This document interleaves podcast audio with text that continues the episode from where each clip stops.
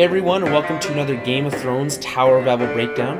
As always, I'm Julian Mush. I am joined by Daniel D'Souza. Hey. And uh, we're here to help you break down, take apart, uh, unpack the latest Dismantle. episode. ooh, dismantle. Uh, the latest episode of uh, HBO's Game of Thrones, the TV series. We talk about it as a television show, not as a book. Uh, so we leave, try to leave out any spoilers from uh, the books, anything that might be left um, as the show overlaps the books. Um, other than that, uh, we will get right into the show. Um, as we like to do, starting I guess mostly this season, we'll start with some feedback from last week. And uh, Philip Wampfler on Twitter, uh, at PH Wampfler on Twitter. Uh, and you can write into Twitter uh, as well, to our Twitter, at Tower Babblecast, uh, B A B B L E. And uh, they ask, what do you think about the way theories, and this I started with this one because I think it's a really great question. Yeah. So, great question there, Philip. What do you think about the way theories, so like other random, like crackpot theories that people have on Reddit or whatever, um, influence uh, the watching experience? Um, so, I mean, obviously, there's book theories, right, that people from the books have had Yeah. for years, and then there's the the show watcher theories, which are I seem to be even crazier in my opinion. They seem to be just off of completely out of left field most of the time.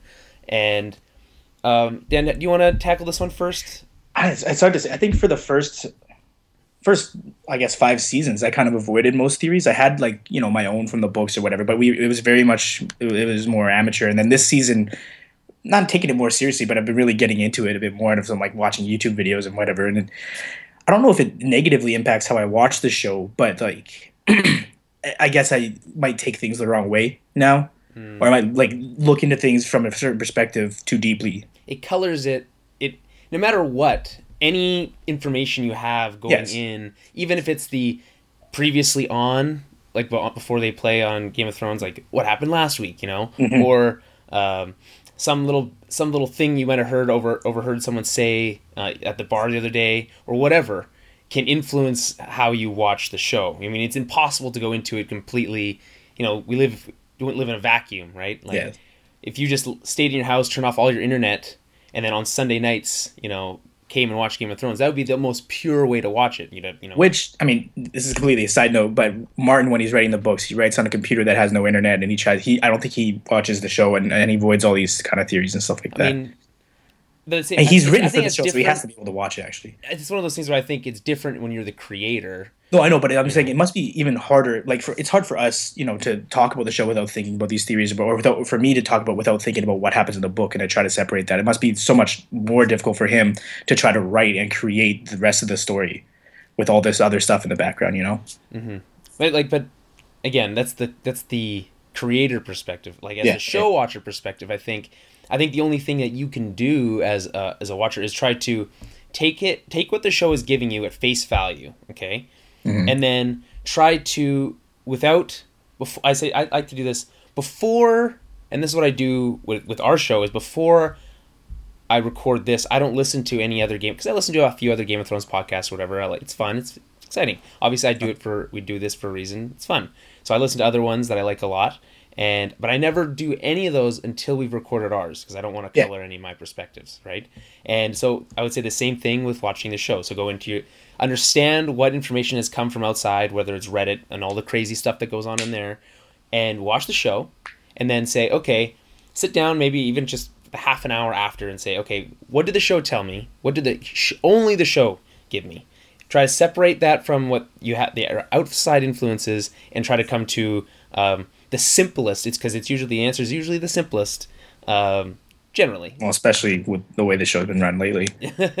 What's the most you know the straight line between you know point A and point B? If you if you if thinking ahead and trying to d- decide what's happening next is like that's fun for you and you want to theorize about what's you know where the hound is going or whatever and that you know as like as most people like to do i would say do that first and then compare and contrast that with what other people are saying online and then be critical of what those those theories are because they're usually so far away from what actually is happening that you it if you spend so much time watching during the show trying to think about that stuff you're gonna miss things or um, it's gonna you're gonna be disappointed because you maybe thought, oh, that's a really cool theory, and Mm-hmm. then you're gonna be disappointed that that's not what happens. You know, so that's what I think on that. You know, not, not that I don't know if you're asking for advice, but that's what I was. That's what I was. That's how I approached it. Um, and then John Bennett, friend of the show, on Twitter also uh, asks, uh, since the Hound has joined the Brotherhood, and we're obviously talking about this week's episode, so we spoil everything through Game of Thrones season six, episode eight, and we're talking about No One season six, episode eight this week, and. Uh, since the Hound has joined the Brotherhood, you think they'll play a bigger role in the show? I'm confused on what their goal is, and then he's also wondering if y'all think he said y'all, so I figured I'd read it. If y'all think Davos will survive next episode, he's one of my favorites. If not, hopefully they at least win. Um, and this is and this is kind of now we're into the theorizing part. Okay, so the Hound seems to have kind of teamed up with the Brotherhood to some degree. I mean, yeah, it's it's unclear whether or not he's joining them, but where else is he going to go? Right, and then they mentioned, and then I mentioned, I, I replied to him on Twitter. I said they mentioned in that in the episode they said um, the winds are blowing in the north. The cold winds are, yeah, yeah. That, that's where the true enemy is. I imagine that's where they're heading next. Maybe. Um, I know for those people hoping for the Clegane Bowl, that's like that was another big long theory dashed this week. I think um, in another scene, but I mean that can still happen. It just I don't think it's going to be in that that. And, and I never thought that that was going to be how it was going to play out. I imagine the bro- like the brothers Clegane will meet up at some point. I just don't think that was how it was going to be in some sort of like uh, The trial by combat. yeah, contrived way though. You know what I mean? Um, as for whether or not we think Davos will survive next week, I hope so. I like Davos. I love Davos. I need him to survive. Um, although at the same time, you're going into what they call the biggest conflict we've seen on Game of Thrones. Uh, that's HBO is what they're calling it in uh, next week's episode, uh, the Battle of the uh, Battle of the Bastards. Bastards. and uh, so there has to be consequences. Someone's gonna die. Hopefully, it's Ramsay, but Mm-hmm. I imagine there's gonna be we're gonna lose someone on the good side too. Um, I did watch And- the preview for next week. It looks pretty crazy. Uh, I haven't I, yet. don't know who. I don't know who's gonna who's gonna bite the dust. I just I hope it's not Davos. You know. So But at the same time, like, I don't know what Davos's role really is anymore. do you think he's he's he's prime? He may have like outlived his purpose, sort of thing. He's been he's being put up. Maybe maybe it's maybe that's like a straw man tactic. Like he's the most likely to do- go, so Mhm. it'll be more like someone else just randomly. Um, you think maybe like uh, Tormund might? Oh no! It's possible. I think I haven't even thought about I any think, of this. I think the wildlings might meet an untimely or take a pretty big blow uh, Mhm. this week or next week. Sorry, but we don't. Want, we can speculate on that at the end of the show.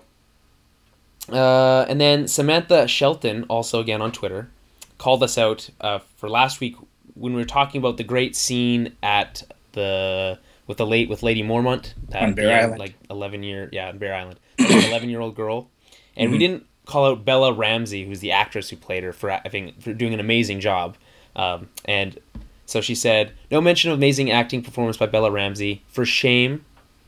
Other than that, great show as usual. So She was right. You're 100 percent right. yep, she was. She was uh, a perfect little uh, feisty uh, Lyanna Mormont.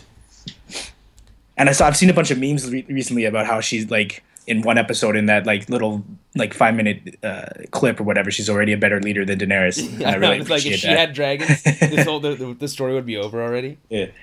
Um, so, a couple more here.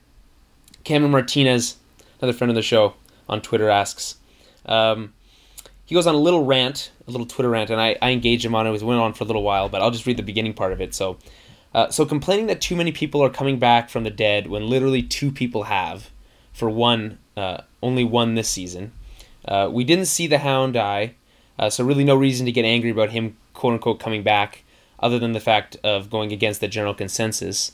And then he goes on to a bunch of uh, hashtags, um, one of them being unwarranted criticism, which, and then I we talked about this on Twitter.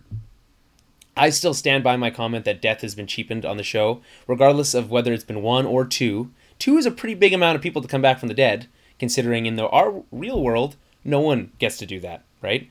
So, um, and then, yeah, absolutely right that the Hound was never. We never knew for sure he was dead, but like, he, we hadn't seen him for two seasons. He was, in all intents and purposes, dead. Like, like that's the this is this is television, and that's like the general way that people come back, quote unquote, from the dead is that they never died most of the time. But like you're like, well, most people would have died from that, you know. And they talk about it last week, but I stand by my opinion on that.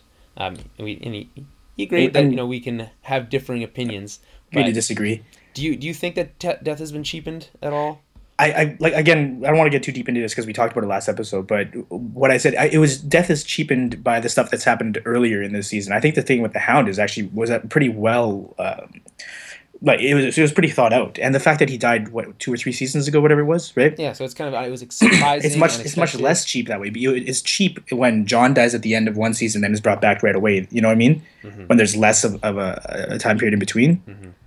Uh, I think the stuff with like with Doran and Areo Hotah just randomly dying because there was basically no room in the budget for them anymore. Like that's what cheapens them for me. I think that was more like they they heard the criticisms from people saying that everything that was in Dorne was stupid and terrible last season, and that they're happy to see. It Yeah, go. but that's because they didn't put any time or effort into it. Like it, it's all the same thing.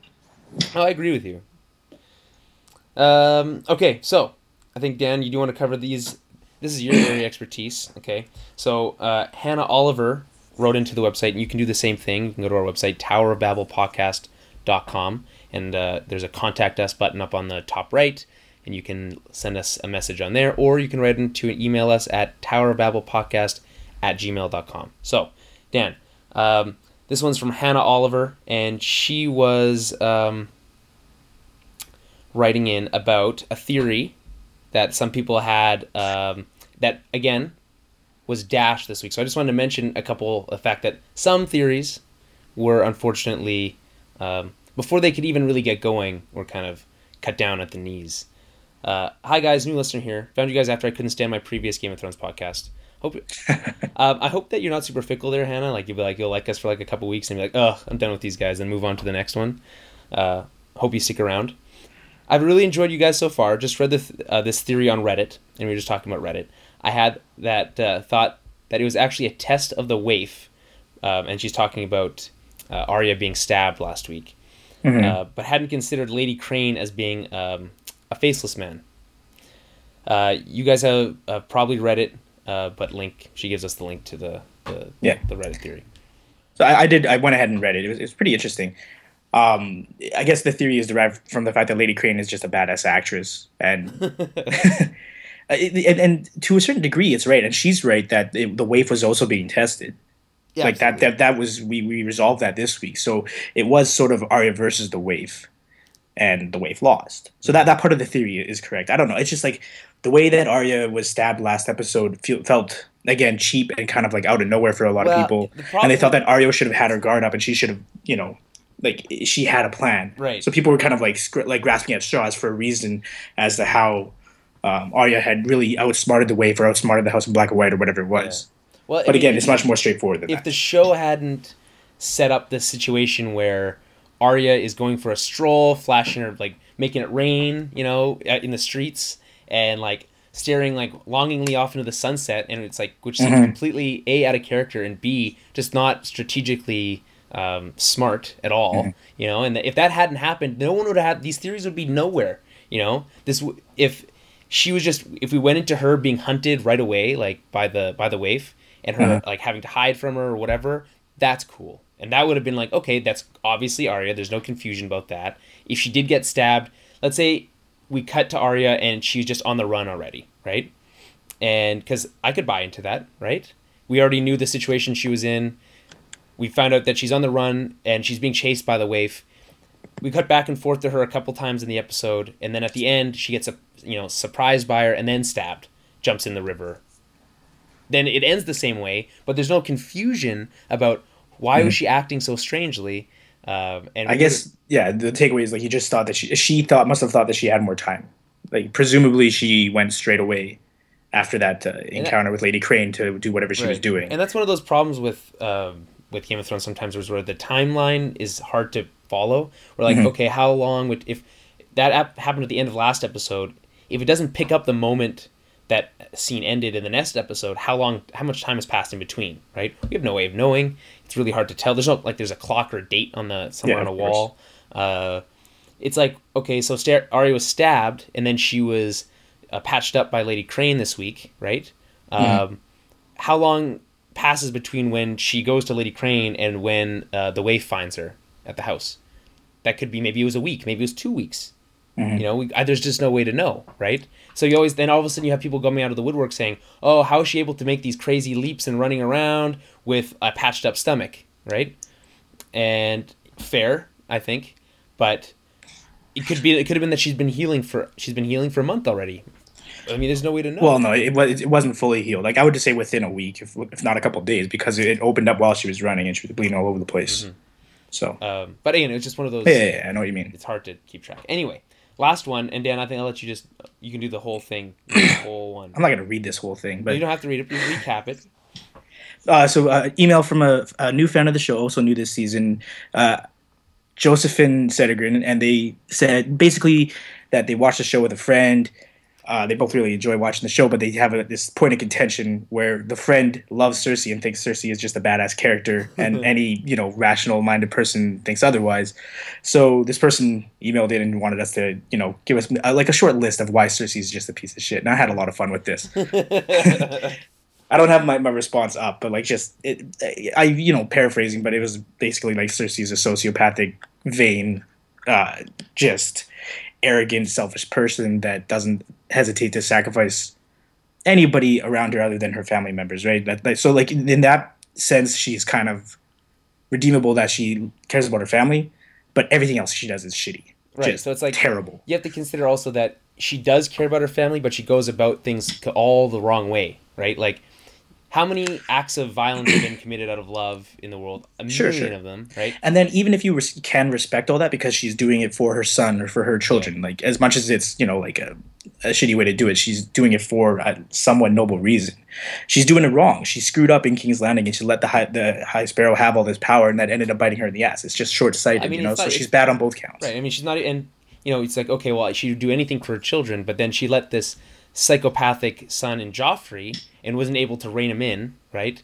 Um, which is partly her fault. She and she's like, yeah, you love your kids, but you also need to raise them. Well, yeah, I should have right? said that for sure. Like the, part of Joffrey being a monster, part of the blame has to go on her, the parents, and you know Robert was sort of an absentee father, Yeah. and Cersei was you know the doting mother. So a lot of that is her fault because Joffrey at the end of the day was just a kid. I mean, and that's the thing. It's like you could say that Tommen, even though he's not nearly as uh, you know psychopathic as Joffrey was, is also ineffectual as a as a king because and of and on, in the opposite way, like he's Yeah. just been sheltered and he's he's Right. too scared to re- make a decision. You know, he doesn't know who or he can't trust himself, so he just trusts whoever uh, around him that speaks with authority. I agree.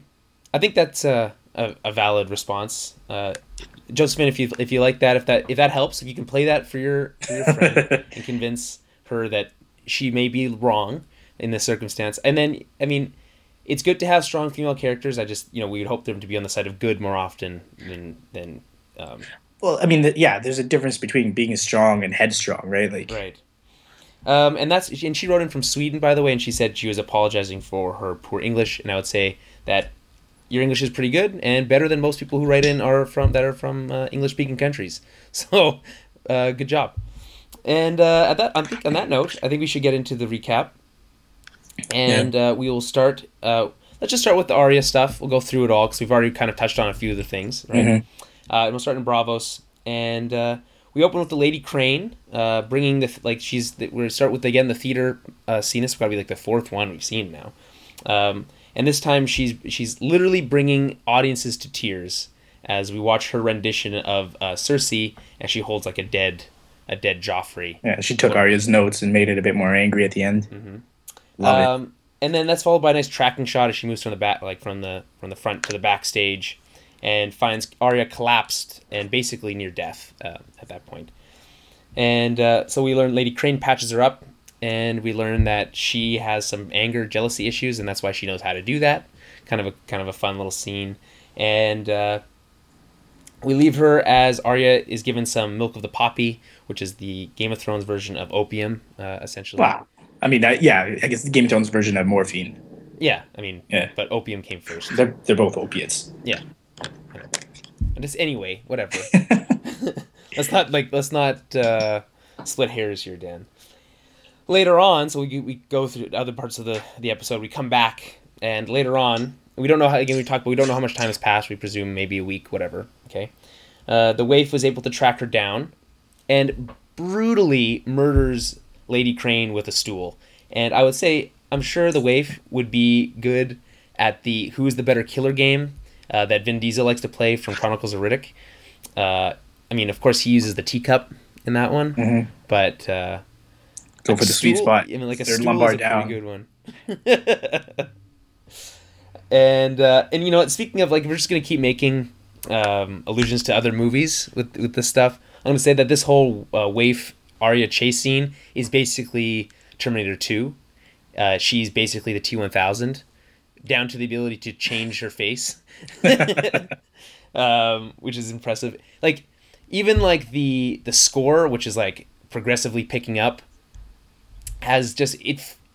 You know, it works really well. Like it, I had someone say, like, how is she continuing to catch up to Arya, even though she's like basically walking and Arya's like sprinting down the road? I'm like, well, you're thinking about it too much.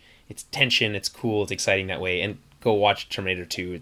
Yeah, much more intimidating that this way when she looks back and it's just walking, Right. un- that, unstoppable thing. and that grin she has on her face too the whole time is just um so it's a pretty cool chase scene she leaps out the window so Arya like leaps out the window of the of Lady Crane's house and superhero landing basically Mhm. and does some cool moves like slides underneath a uh, and the whole time she slid underneath that like cart thing I was thinking man that's gotta hurt your stomach like because she's like slid on her stomach downstairs and so we finally get to this this part where she leaps off, which is actually in the trailer for this for this season. Leaps off this thing, lands on another set of stairs, and rolls down for what seems like forever, over a bunch of things. Opens up her wound, and um, what we think is her like like this is gonna be like it's not gonna end well for Arya, but it's actually she's leading. She's leaving these trails of blood behind, and is leading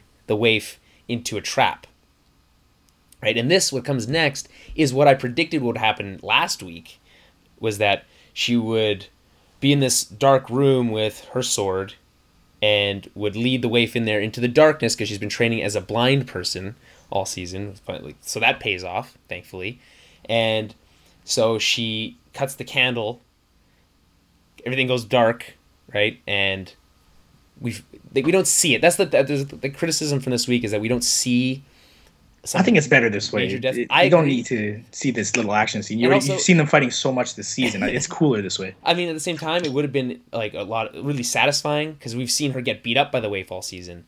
To see her actually commit the act and do it, that would have had a, some a level of satisfaction, you know. Uh, at the same time, it's in a pitch black pitch black room, so how do you want to how do you want to Mhm. do that and make it look good still, you know? And you don't want to do that like uh, like night vision style look because like there's no such thing as night vision in Game of Thrones, right? So I'm fine with that one. I'm a little less fine with the one that comes later, but we'll Yes. or earlier, I guess, technically in the episode, but you know what I mean. Um, she then, I guess, in a really brutal way, cuts off cuts off the waif's face and hangs it in the Hall of Faces. Uh, again, leaving a trail of blood. This time for the faceless man to find. And then they have a nice little conf- confrontation. And man, the faceless man, his rules are so complicated and so conf- like there's just no there's no way to know Mhm. what you're supposed to do. Doesn't with this make a lot of sense. right? Like you're like, oh no, he's happy about this. Like this this outcome is fine with him. He's like, oh well, you know, she obviously failed, so you win, I guess. And you know, it's like now you're nobody. And then she has that sweet, uh, like drop the mic line basically, where she says, "So finally, a girl is no one." Jaqen H'ghar says, and already says, "A girl is Arya Stark of Winterfell." And I'm going home, which is pretty sweet. Which is probably what people have wanted her to say, you know, oh, for, for so a couple long. years, Um, whatever it is. do you think this is the last we'll see of Arya for this this season? Because I think that'd be a cool way for her to go out. Uh, it would be, but it's just too uh, like there's two whole episodes left. But I guess there's a, there's a, plenty of other storylines that need to be tied up. I'd be perfectly fine with this being the end of Arya for this season. I I agree. I think it would actually almost be like there's no way to go.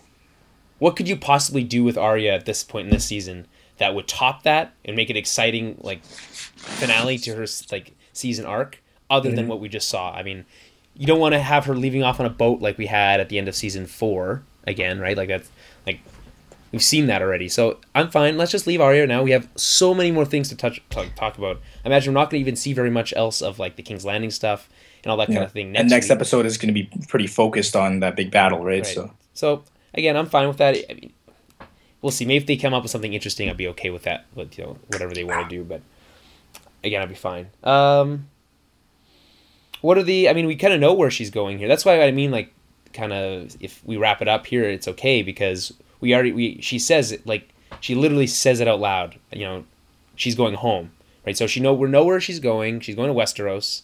We don't know how she's. we know gonna her there yet. intent. Yeah. We don't know how she's going to get there. Probably, you know, by some boat again, but maybe she'll get maybe she'll get caught up with what's happening with uh, Theon and them. Who knows, right? They're in the same general vicinity. Well, Same the rules about that are also pretty pretty loose. So I would Uh, say Arya's closer to the north and everything that's happening there than she is to Volantis or anything that's happening with Theon. Yeah, but like kind of, right? Not it's hard to say with this show, really. Mm. Um anything else you want to mention about Arya or anything that happened there? No, I'm. I'm yeah happy that this all worked uh, worked out. We already talked about those theories. There's a million like there. there I saw a theory that was alluded to that uh, that the person that was stabbed last week was actually Jaqen H'ghar in a face like faceless man disguise that was testing the waif. How like I mean, you Come on, so guys. complicated with this stuff, Yeah. right? It's like, well, they don't want to see Arya stabbed, so they'll think up of anything they can. Like, okay, well, it's actually the faceless man testing the waif by being because she said not to let her suffer, right? and like that was supposed to be like the test, like so you're supposed Yeah. to kill her without letting her suffer. But then, so she goes and is clearly getting pleasure out of murdering her, right? Um, like that. For whatever reason, we ne- we never really learn why, but the waif hates Arya, hates her. And she finally gets the chance to kill her like she's been waiting for so long right? And like that's also against their whole thing so people are willing to like accept basically anything. And with this ability to change faces anyone could be anyone. So I can I see where it comes from. I thought, I thought Lady Crane was much more interesting though, but yeah either way, this show is much more like we said before, streamlined and a little bit more straightforward than that. it was, we never really got the impression that like a girl could be like could disguise themselves as a guy or a guy could disguise themselves it just seemed like it, ha- it was gender specific like if you're Jaqen H'ghar you're gonna be be- put on dude faces Probably. I mean, I'm sure it's just easier that way. Yeah. Um, okay, so let's move on. And again, I like to like we like to generally cover all the stories, like the plot lines at the same time instead of jumping back and forth. I think it just makes for more concise conversation. Um, in the Riverlands, the Hound is on the rampage. Uh, this is a pretty brutal scene. This like the one where they cut to here. Uh, I was watching it with my mom and my and my brother, and my mom literally looked away, like she couldn't. I was like, I had to tell her when it was over. uh, It doesn't surprise me. of course, the hound always got a really good, uh, gets a really good one liner. You know, like you suck at dying or whatever, something along those lines. What does he say? Do you remember? Yeah, he says you, you, you're shit at dying. Yeah. Uh, and just destroys these guys with an axe, you know?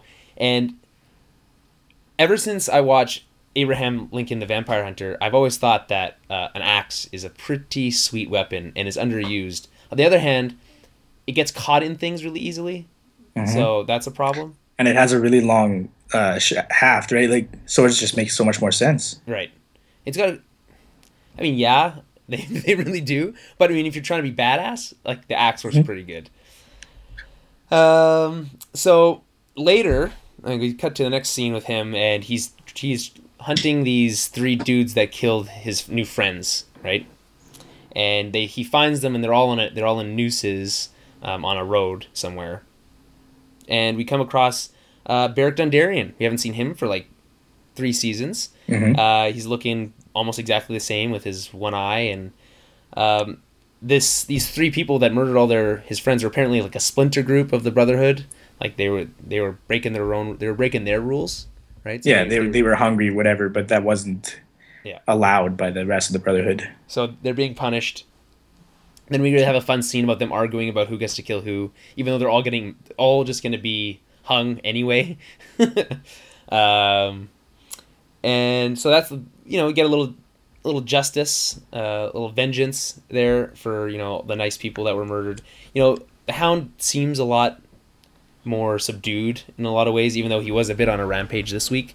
Um, the way he was even later on when he's talking with Beric and all them, he seems less angry, more thoughtful. Yeah, well, I'm pretty sure he says it like in the scenes. Like there was a time when I would have just killed you all and done it anyways. Yeah, you know.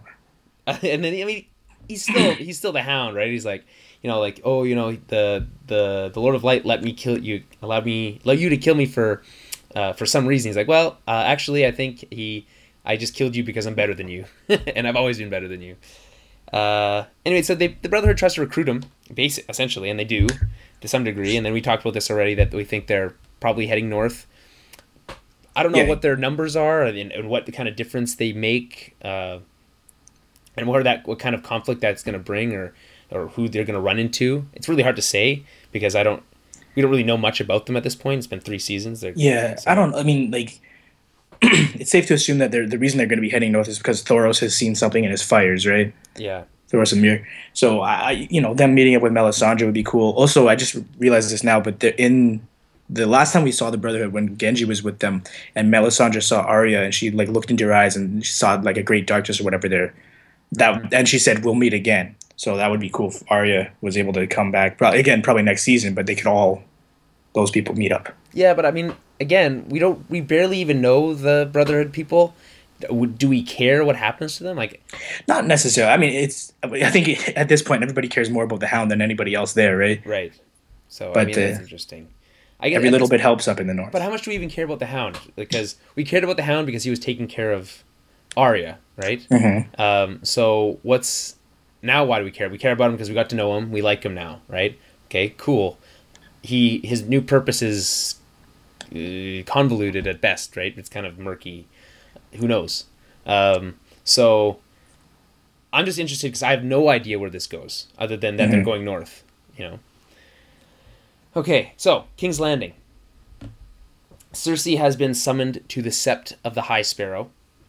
Uh, and this is after we were under the impression, and apparently so, she, so was she, that she was being kept within the Red Keep and that she wasn't allowed to leave. Mm. Um, and so she refuses to leave, and Lancel uh, comes over with his uh, little group of uh, faith militants. They got the they got these like weird act like pointed axe things. Cudgels.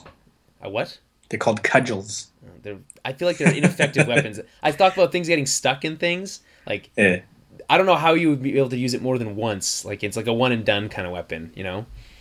And uh, so she refuses to leave. Uh, we get that really awesome line that we've been waiting for since the trailer again. Uh, that she's like, "I choose violence," right?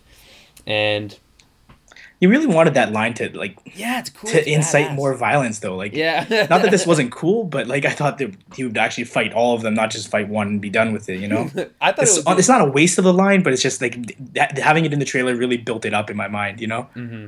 i thought it would lead into something really cool. To be fair the violence was pretty brutal. It was pretty cool so yeah yeah anyway. i mean so he ripped off another head. He's used he, he does that a lot uh, apparently and uh, so he kills that one faith militant and smartly lancel retreats uh, there's obviously going to be some kind of repercussion there. We don't know yet. Uh, probably has something to do with her her upcoming trial. So we're going to get to there. So later in the throne room, we learn that Tommen is going to make some kind of royal decree. Uh, so we see the throne room. It's like full of people. We haven't seen the throne room that full of people since probably uh, Tyrion's Tyrion's trial in the throne room. And uh, you know, and again, this is a side note, but remember those like intimate two-hander scenes with Varys and Littlefinger in God, season one. stop using that term. Two-hander. It's called. That's what it's called. Hate it. Well, yeah, too bad. I know what you're talking about. Yes, but uh. okay, we'll get over it. um, I miss those. You know, I'm just. that's all I'm saying.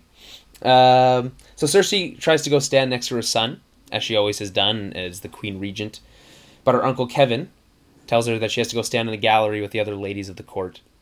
And another quick side note uh, Cersei's uncle, Kevan, seems to be doing a actually pretty decent job as Hand of the King, all things considered, considering the mess he was given when he, you know, was appointed. Oh, he's really starting to smooth things over. He's very he's a capable ruler. Like all he needs is Cersei to be out of the way, and like they can calm everything down. Right. I mean, the way they're going, like again, he was put in a less. crappy situation with like the whole, uh, you know, Faith Militant situation, which is got way out of hand, right? But, but I think he's like, more willing to work with them and also work with the Tyrells for the common good. Right, like, obviously, it just seems like he's the most effective since maybe Tyrion was as Hand of the King, um, but he didn't have any. He couldn't command any respect, so it didn't really. It was difficult, right? Yeah, well, probably Tywin, but yeah.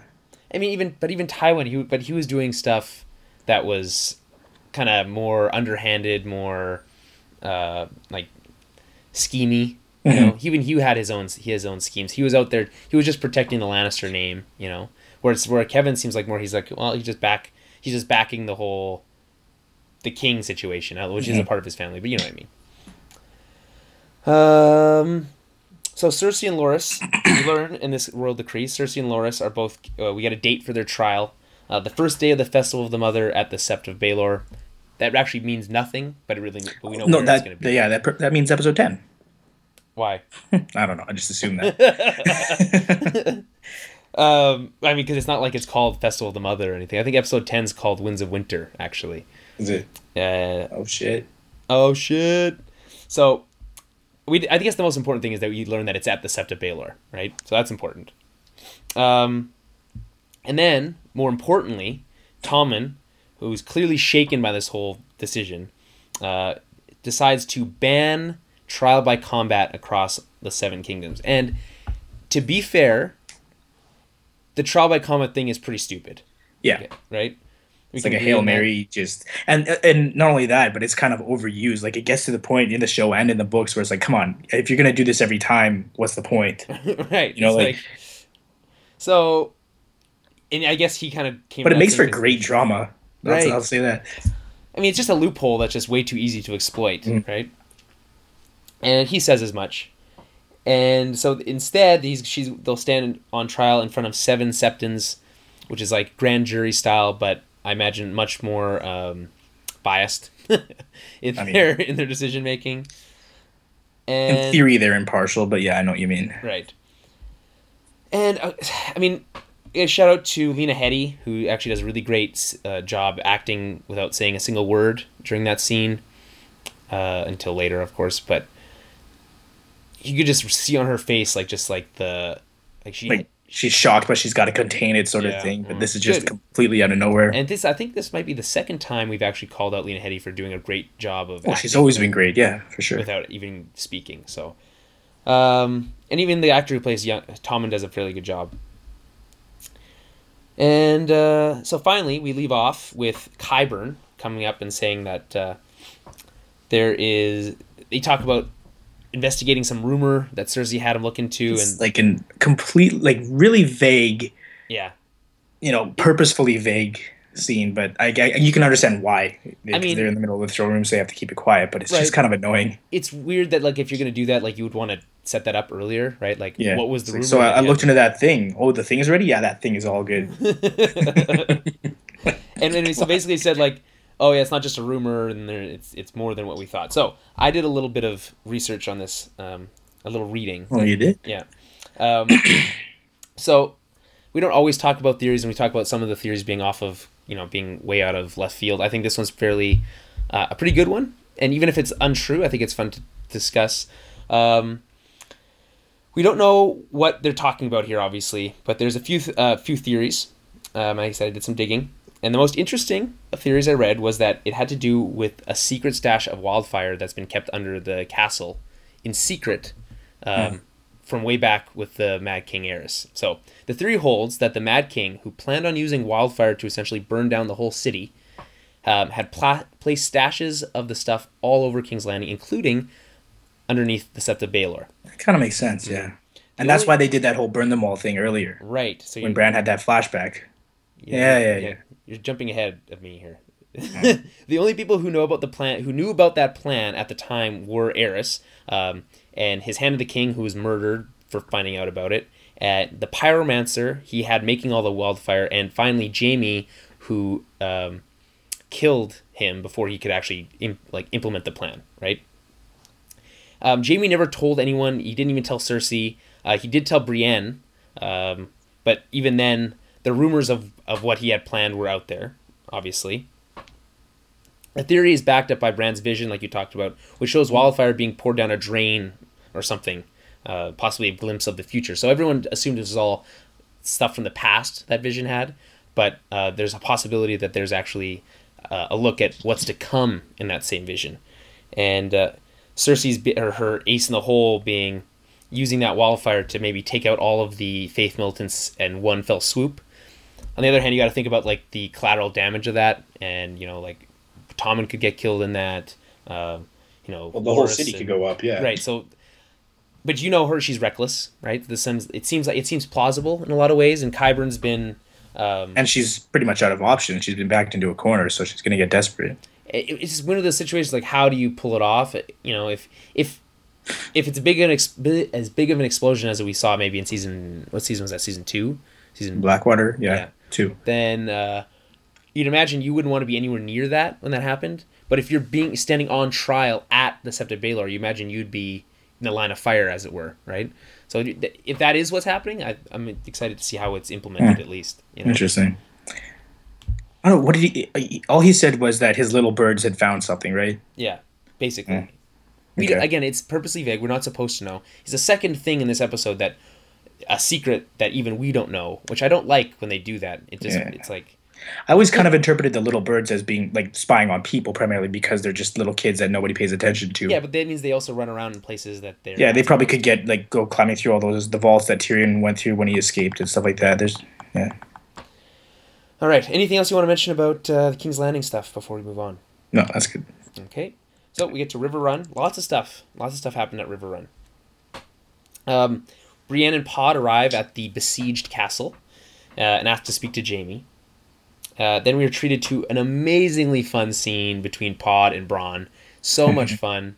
Uh, I'm not. It's not my favorite scene this week, but if the Jaime scene from later didn't exist, it would have been just for pure, just how much fun it was, right? Um, like older brother, younger brother, Kamos dynamic there. Um, Bronn, you know, being the blunt one, asking if Jaime and Bran are getting it on in the tent. You know, um, you know, I, you know, they probably would like to between you know Bronn and Jaime or Jaime and uh, uh, Brienne. I think Brienne would at least.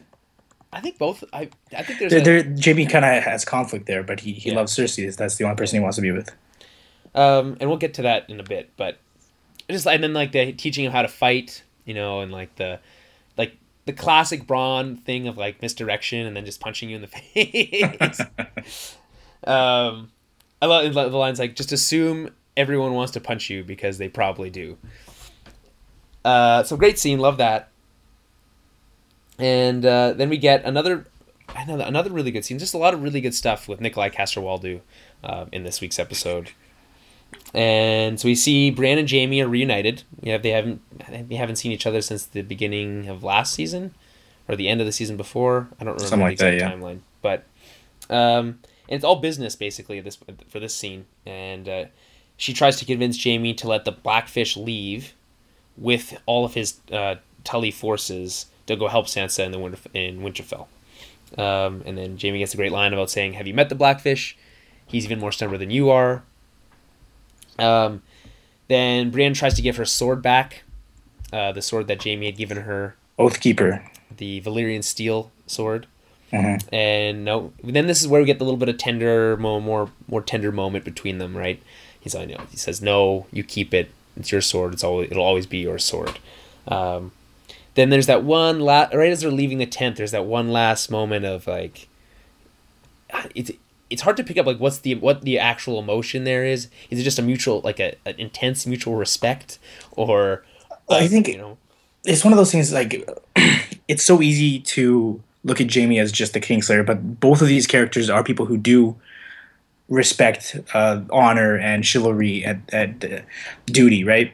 So Brienne will be duty bound to fight Jaime if it comes to that, and he understands and respects that. That's what I take away from that. And at the same time, even as much as Jaime does have that that similar uh, like duty, honor, you know, he's willing to to to to defy all those things if it means getting what he wants. Really, Well, he is. I mean, I think I think the way he look, the way he would justify it, and th- this pertains to the scene that that's coming up later. But th- he is honor bound by his duty to his family first. Right. So any oaths Above taken all. outside of that count for less. Okay, and we'll get to that. That's a, that's a really good scene. Um, I I mean, I just like this. Anytime Brienne and Jaime are really great pair, so I, I like that scene a lot. Uh, a lot of good feels in it. Then Brienne goes to meet the Blackfish, who, unsurprisingly, does not agree to the terms of just leaving the castle. Everything's fine, just march north. Although I think, in retrospect, if he knew what was going to happen, he probably would have. Do you think? I doubt it. You don't think, if knowing how things were going to play out, that they his men, quote unquote, his men, were going to just uh, give up, that he wouldn't have taken the opportunity if he knew he was going to lose the castle anyway, because that's what he was. He was. Well, I mean, he had the opportunity later to leave, and he chose not to, anyways. Yeah, Like, but he didn't have This was his final. This was his last stand. He was staying there no matter what.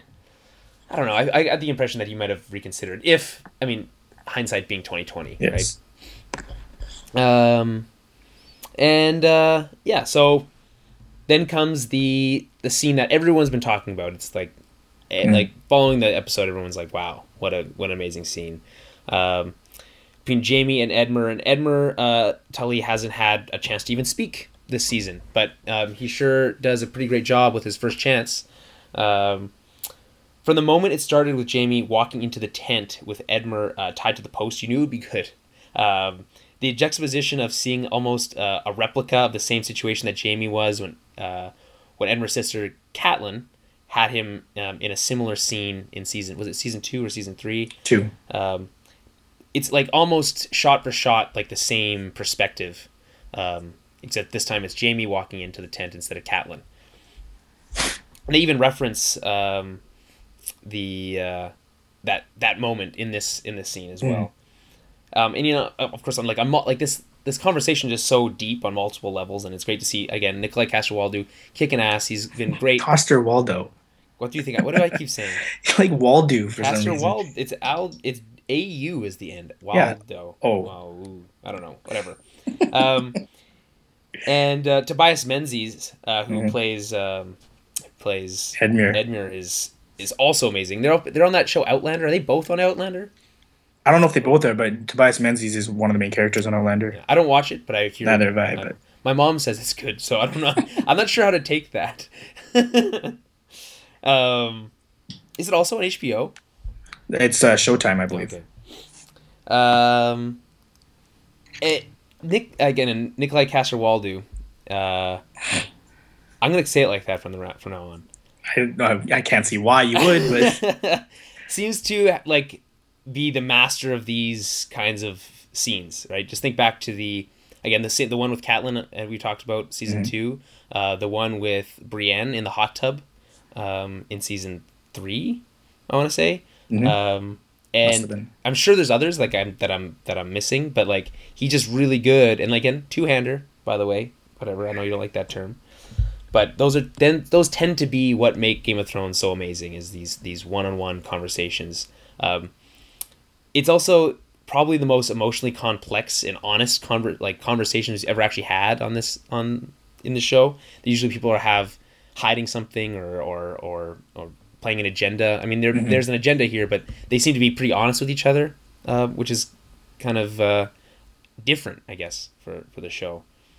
What did you make of this scene? I don't. I, again, this is why Jaime to me is one of the more interesting but like complicated characters. Is that I don't think that is. I don't, I don't think that is abnormal for him. I think for the most part he is pretty straightforward and almost honorable in how. Not I guess that's the wrong way to put it, but uh, he he kind of cuts through all the bullshit. You know, Yeah, I like he doesn't play these games. He he he he, he recognizes it. He can see the the board, and he just doesn't have any interest in in you know subterfuge and secrecy and stuff. but he's willing to if he ha- if it if it means getting what he wants, though, right? But even then, that's that's more so Tyrion, Cersei, and Tywin. That's not Jaime. I I'm left with the feeling that if Cersei wasn't in the picture, if she died prematurely, right? Um, where that would leave him because he's so dedicated to her. We're almost we he's almost regressed in a lot in a lot of ways to how he was in season one and 2 Mhm. Um, I think someone even mentions the um, uh, like the famous line he has when he pushes Bran out of the of the window. Yeah, that's from season one, episode Right, one. and he says it again. The things we do for love. Right. And um, so, as much as we've seen him grow, you can just tell that Cersei is such a terrible influence on him, right? Mhm. And that we've seen him do good things. That if she wasn't around, if she wasn't an influence on his life anymore, you'd imagine that he would be almost a completely different person. Um, Definitely. his, his actions would be completely different. Which is interesting to think that if Cersei does meet an untimely end uh, this season, where that would leave him, because he keeps talking about like I need to get back to her, I need to get back to her, right? You can't help but imagine that he's gonna he's gonna head back now that the siege is over, and it'll be you'll be too late, right, to have saved her. Um, and maybe he'll go on some mission of, of vengeance of some kind. I don't know. Um, I, I don't know. It's just it's just such a great it's such a great scene. I guess I the question about uh, I I wondered I don't know if you have any perspective on this is he seems to use uh, Edmure's wife and child that not only we not know about that he didn't know about. Um, He knew about them. is it unborn child or is No, it, yo, yeah, yeah. She's pregnant, or no, maybe she must have just given birth or something like that. It's one of because it was because the child was conceived at the red wedding. Right. So it's either just During the Red Wedding, actually.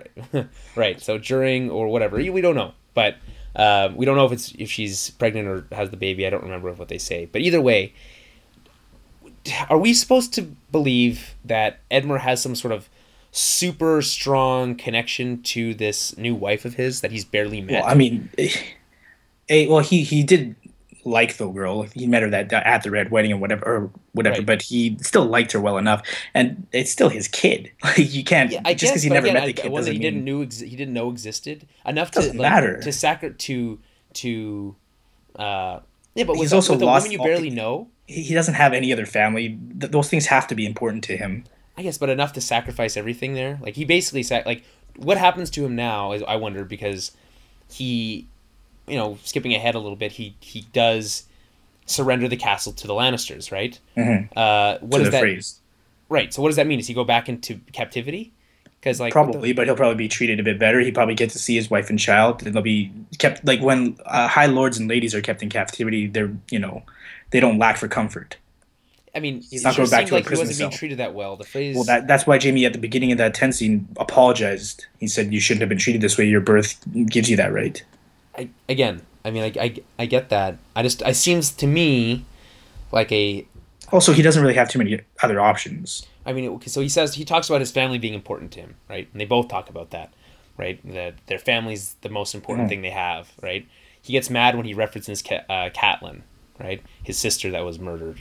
Um, his his it's his uncle, the Blackfish, right?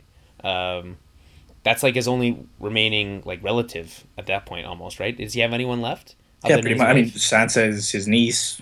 Sansa and Arya. any Tullys left. No, probably not.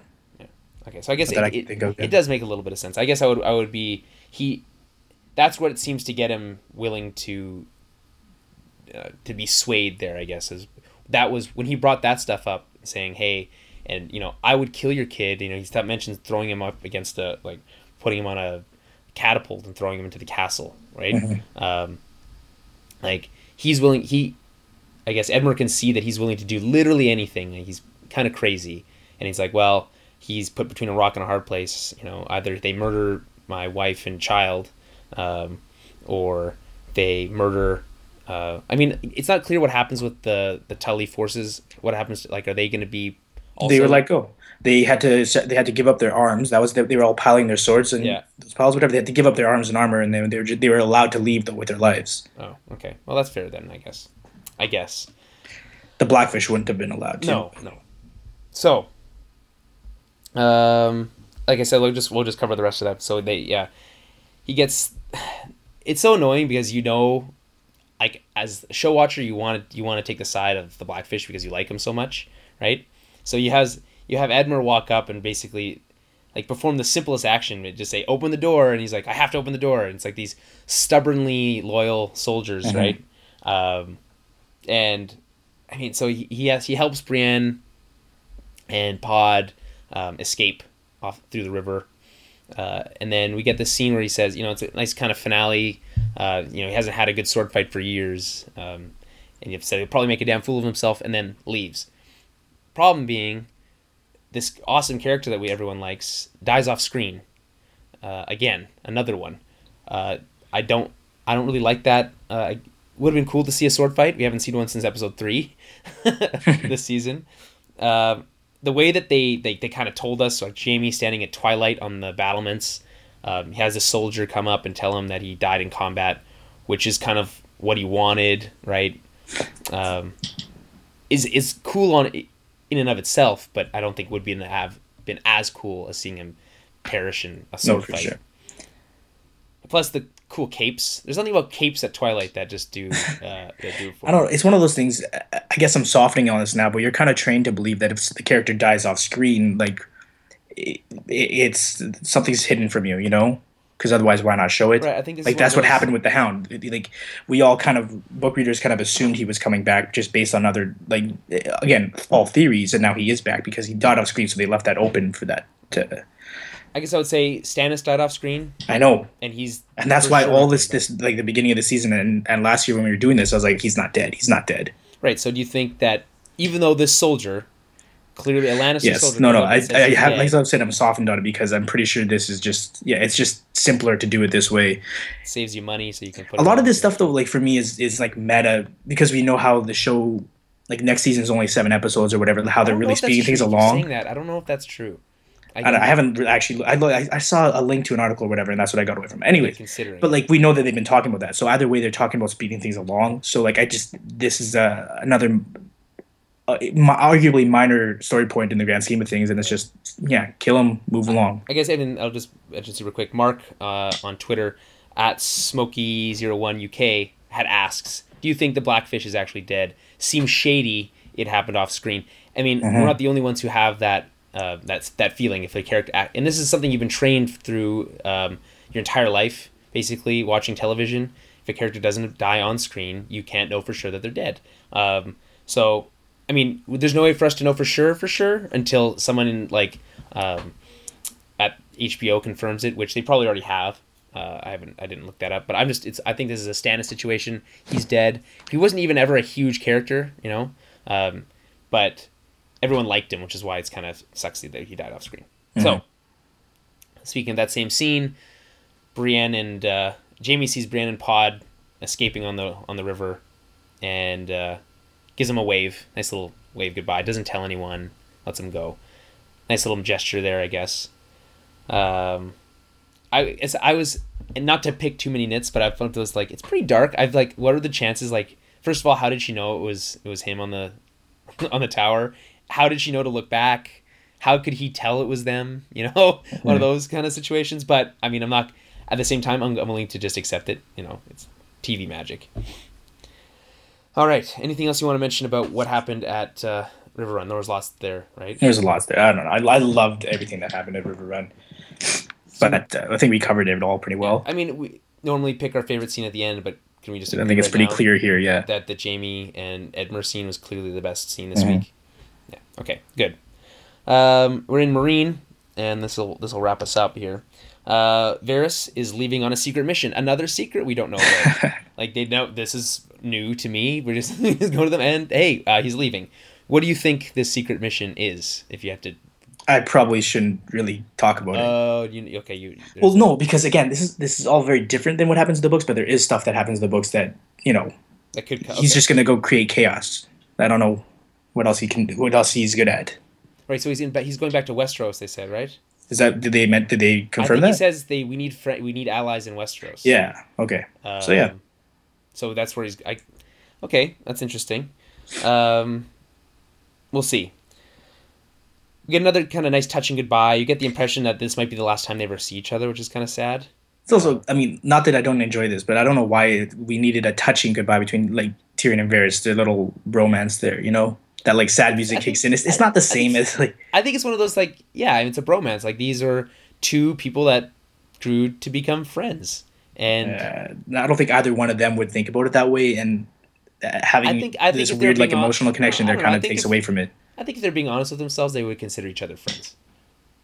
I, I that's what I if they were being if they were to sit down and search their feelings, Jedi style, that they would they're friends, right? And so they're saying goodbye. And seeing so and then he has that cool kind of line, the most famous, you know, uh, imp in the world, which is kind of kind of fun.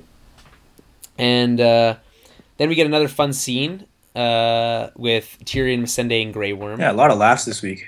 Man, sitting around telling jokes, and for the record, I thought Missandei's joke was pretty good. I mean, it's a, it's kind of a dad joke, right? Uh, but I'm a big fan of those. Uh, and I also love Grey Worm trolling them basically the whole time. He's like, "Give me a break. I've been in the army my entire life. You think I've never heard a joke before?"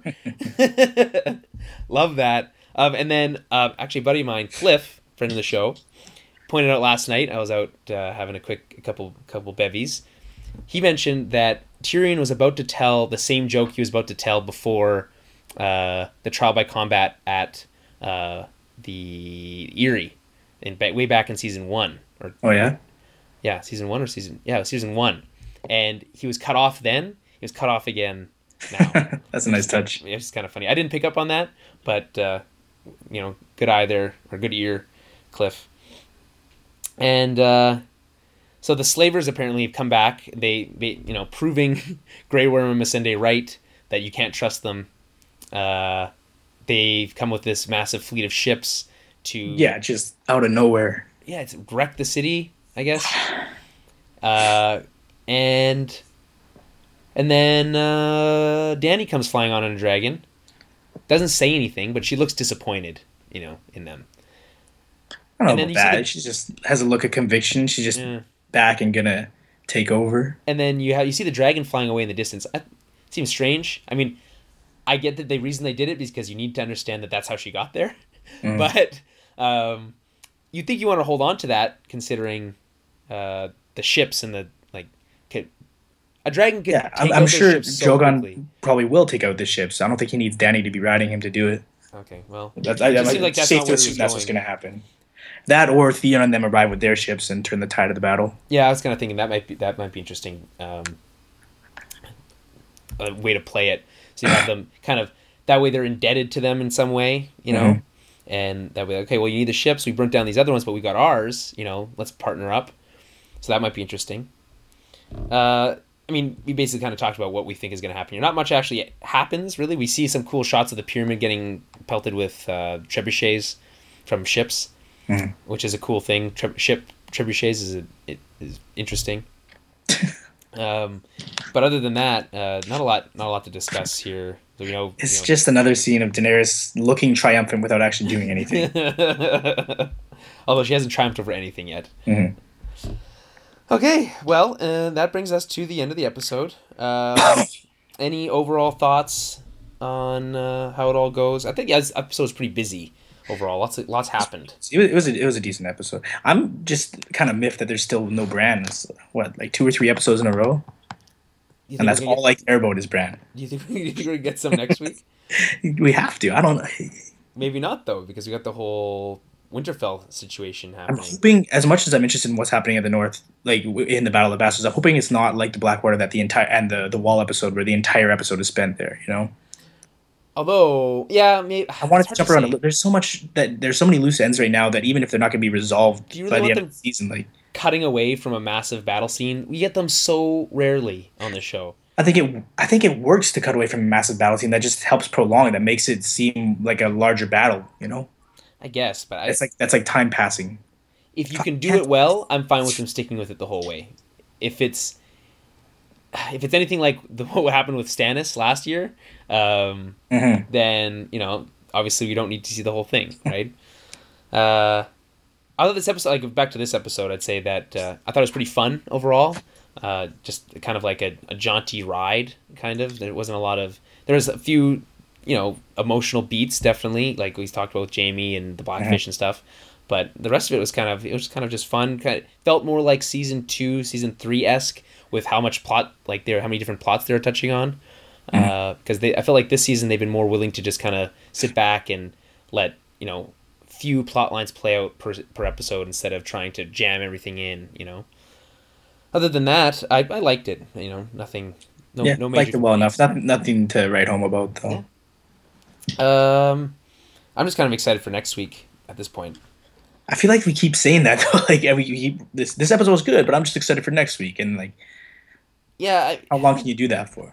Well, Although next week promises we, to be much more exciting than this. At the same time, I feel like we've had some be like we've excited for next week, and then it paid off. Mhm. and then it We makes and then it makes us still excited. I feel like that's that's credit to the show. It can lead us up to something, pay it off, and then say, okay, but there's still more coming, and be excited for that too. You know. All right. Well, on that note, I think we can wrap it up unless you have any other thoughts. That's cool. All right. So make sure to send us any comments, questions, concerns, any of that good stuff to our uh, website.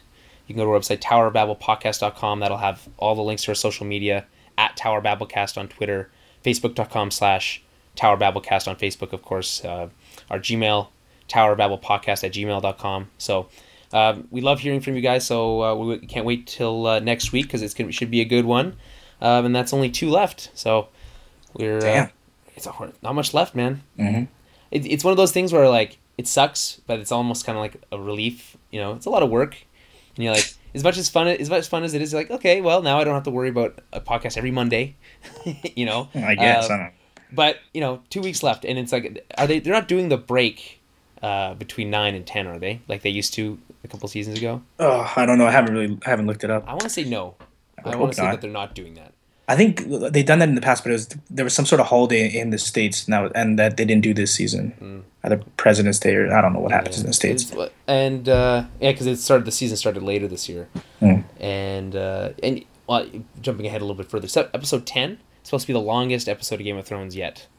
We're probably Yeah. only a couple more minutes, but No, I think it's like 64 minutes or something like that. It's not like a crazy amount, but yeah, but what's what's this typical episode like? like around 57. So you're talking like a good extra chunk there. One more scene, you know. All right. Well, on that note, I think we'll see you guys all next week. See you. This week's Game of Thrones theme is a Cymbalem cover, and it's produced by Kaboom Percussion on YouTube.